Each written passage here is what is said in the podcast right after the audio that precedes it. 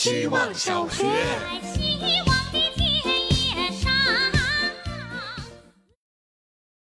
大家好，我是小格伦。我很喜欢坐在公交车上看书，阳光会在书页上跑来跑去，文字不是死板的，而是在眼前流淌，在我的脑海里汇合。在公交车上看书呢，有很多好处：一是能够避免自己玩手机，否则会玩得头晕目眩；二是会遇到一些陌生人。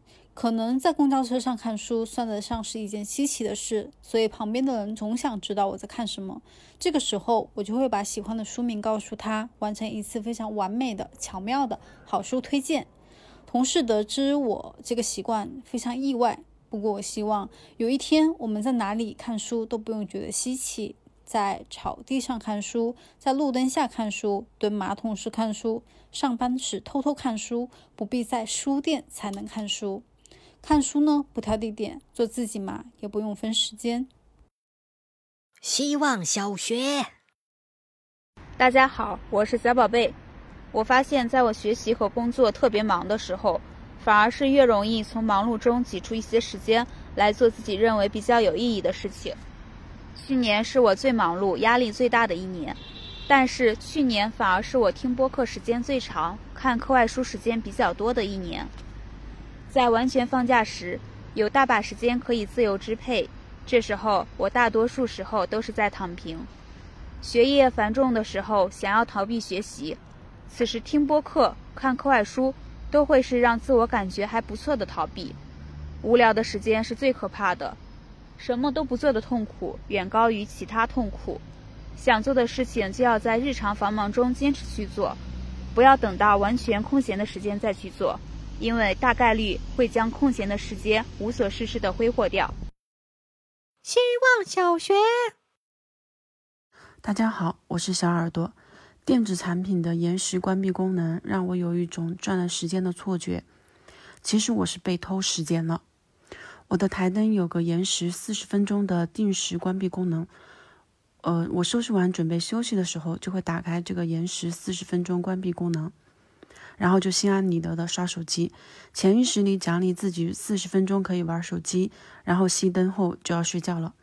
但是结果常常事与愿违，看到兴奋处，要么摸黑继续看，要么再开一个延时四十分钟。这个功能让我以为我转了四十分钟，却在不知不觉中偷走了我的时间。我应该在准备休息的时候就直接关灯，告诉自己一个信号：你现在应该闭眼休息了。而不是在延时四十分钟看手机。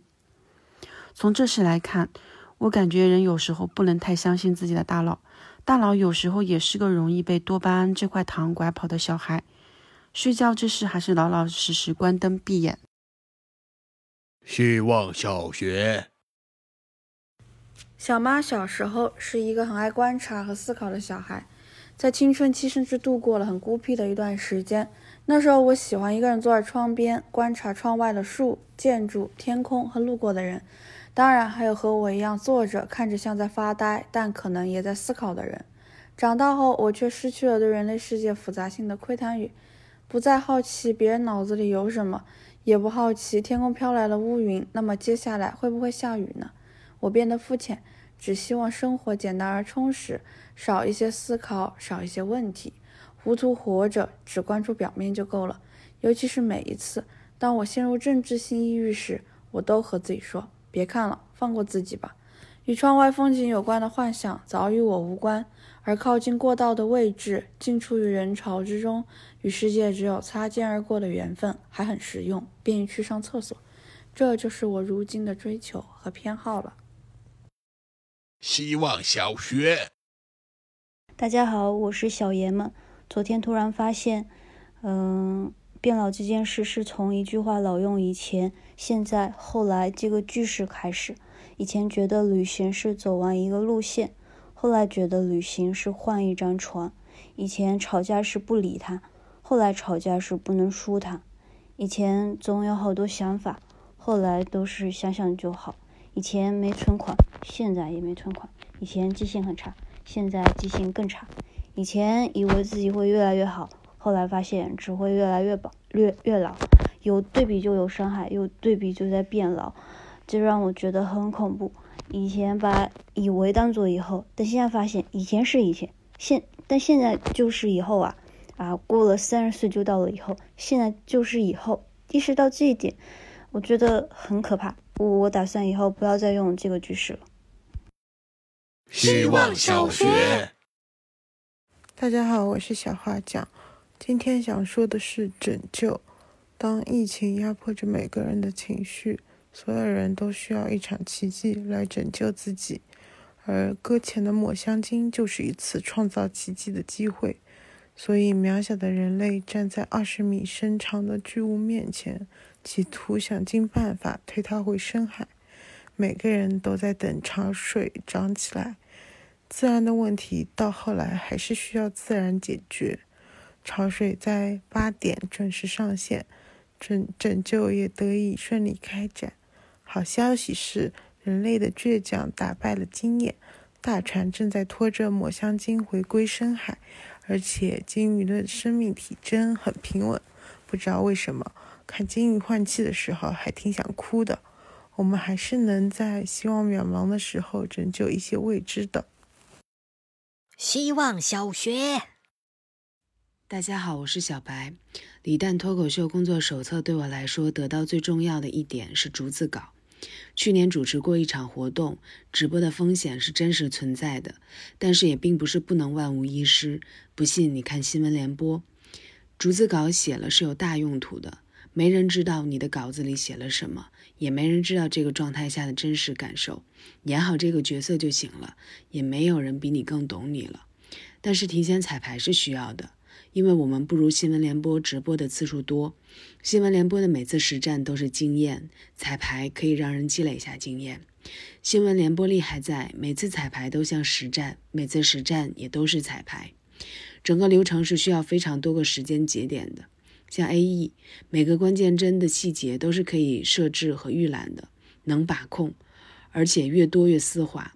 难就难在你不一定知道这些位置和节点，那怎么知道呢？还是得经验，没有经验，那就一丝不苟的彩排。希望小学，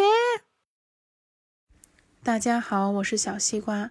上班路上看到桃花都开了，花瓣掉了一地，石凳上也是，简直是一年到头最好的季节，最好的景观位之一。闻得到花香，还没有柳絮。最近在小区里总能看到乌鸦。前两天听说乌鸦的记忆力非常好。结果那天它正要拆开垃圾袋，就被我撞见飞走了，留下我一个人担心他会不会哪天给我来一个出其不意的打击报复。今天还发现鸟类好像喜欢站在边边角角或者是独一无二的位置，天生会找角度，比如大屏幕的一角、路灯顶上、一栋大楼最高处竖起来的天线上，停留时间足够长到让我掏出手机拍照。还给我剩下一点容纳失误的空间，包括手机按不动、拍照没反应。我和鸟类的距离最好就保持在这里。希望小学，Hello，大家好，我是小无人。早年间，网络上会有很多对着植物、鸡翅说悄悄话的对照实验，实验结果是讲好话会让植物长得更好，鸡翅味道更鲜美，从而推导出结论。赞美让世界更美好。首先，好话只是人类甚至实验者标准里的好，也许对植物和鸡翅来说并不动听。其次，假设植物和鸡翅都有自由意志，且听进去了这些好话，也许植物就想枯萎呢？也许鸡翅只想迅速求死，并不想满足人类的口腹之欲呢？为什么它们偏偏要按照人类的意志发展呢？夸奖没有说到点子上，植物和鸡翅都气得要自杀。可见，这个实验是人类的自我催眠，也可见赞美是一件有技巧的事儿，稍有不慎就要酿成大祸。最近认识了很会赞美别人的朋友，鼓励让我感觉自己充满了力量，甚至乐得昏了头。我觉得自己就像一块美味的鸡翅。希望小学，大家好，我是小山，今天特别想吃槐花麦饭，于是去郊区爸妈住的小院找他们。到了之后才发现嘴馋错了日子，槐花要晚两周才开，于是只好住下，明儿一早再回。刚刚定好闹钟，正发愁自己能不能起得来呢，就被一阵忽然吹来的穿堂风安抚住了。柔柔的。我放下手机，悄悄走进院子。月亮不在，但头顶一片轻薄褶皱的云，不知从哪里借来了亮，泛着浓淡起伏的白光。四下看去，倒也不觉得黑。继续向后院走去，穿过蔷薇藤倚着的门洞时，闻到了开花前的鲜树枝子味儿，还有白天太阳晒过的砖瓦的余温，像是立刻接收到了某种致意一样。我抓起衣角向上扯去，直到领口蹭过眼皮，才清楚地意识到自己在做什么。夜真凉啊！我就这样赤身裸体的和李子树站在一起。我想，我可能是一颗水杉，正直直的一头扎进这风里。